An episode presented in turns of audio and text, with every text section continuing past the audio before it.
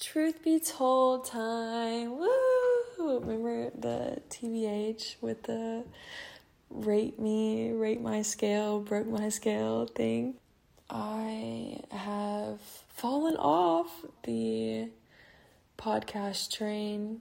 The sun has been reclused. I'm stepping back into it. It has felt quite performative and my intention with all of it is to help, is to give, is to serve.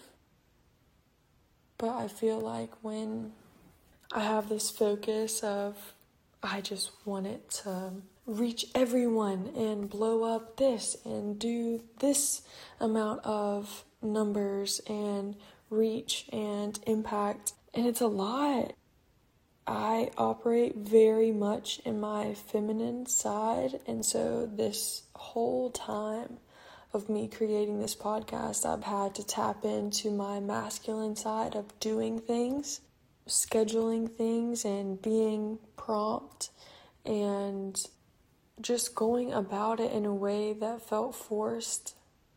And so when I had that second off of that forcing from outside life that came in because I had a huge transition. I moved into my new home that I love so much. I have my own healing space, which I plan to invite people and work some little magic. But that was a shift in my life that had to have time away from the doing, which was needed.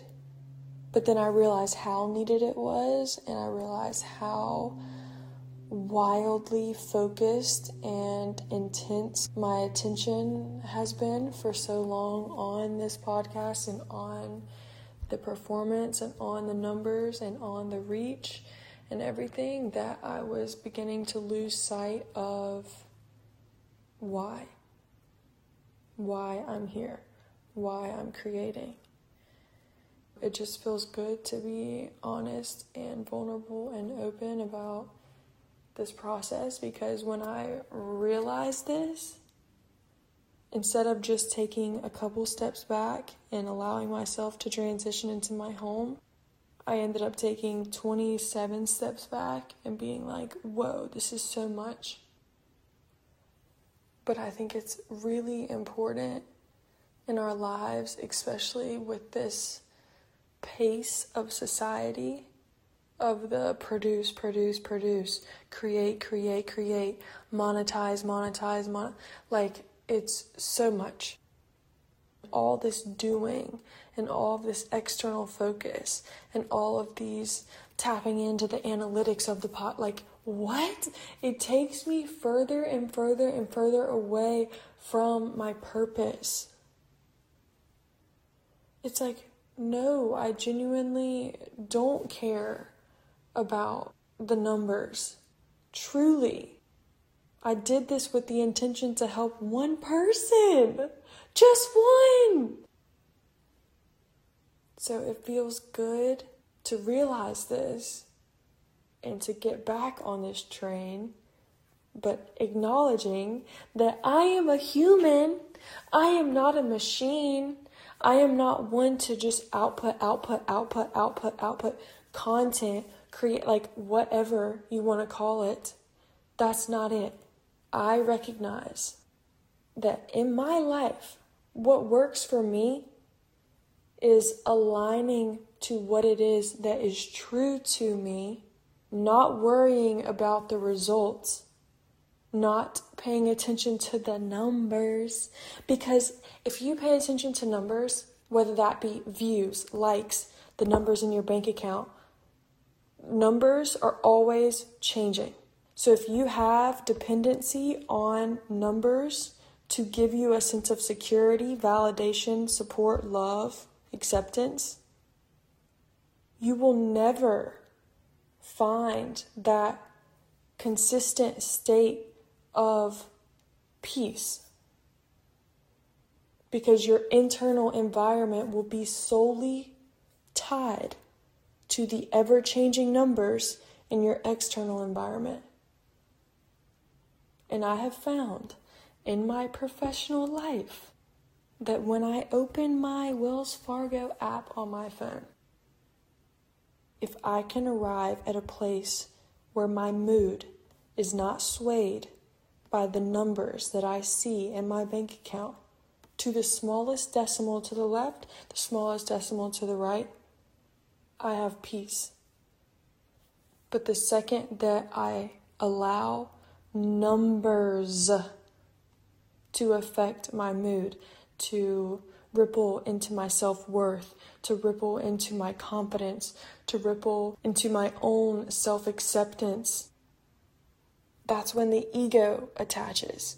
And that's when you see these people when it's like, okay, good for you for accomplishing, good for you for winning, good for you for all these things. It's not to feel malice towards these people, but it's just to observe and just to see how numbers can affect one person's outlook on themselves. And I know people who this has changed, and I know people who are very, very well off that have been the same from the jump. So this is not to come at anyone, this is not personal.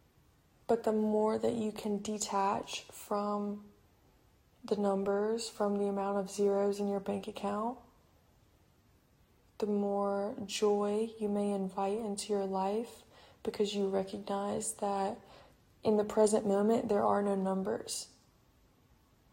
If you're purely in the present moment, you're not attached to, quite frankly, anything especially not the mind made self, the ego, the character who you've created in your real life, on your social media life, wherever that may be.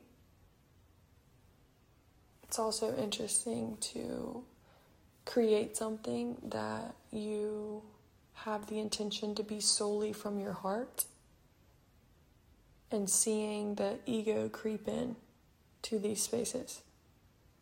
So it's like when the microphone's turned on, the record button's pressed, the ego is like, Yes, I have a microphone. Like, what's up? Let's go.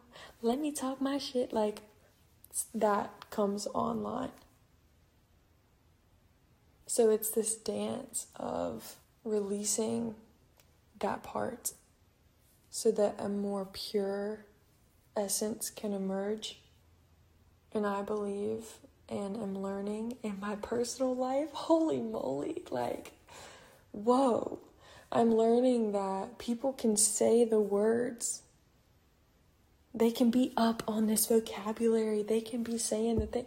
And it's like, yo, if your energy, the energetics behind the word are not at a match to the word, you feel that and that's been a lesson that I have been presented over and over and over until this final time. It's like, yeah, that's a perfect example of you listening to the words, but not seeing the actions, not seeing the energetics behind the words, but knowing the entire time, like, ooh, like something's a little bit off. But I hear the words. I want to trust the words but they're not resonating. They're not going deeper than the surface. And I've been in a couple situations where I'm like, wow, how did I get here? When you can take the situations in your life that are presented to you and say, how can this contribute to my evolution?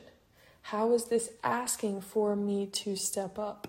How is this giving me the opportunity, the invitation to now, boop, next level.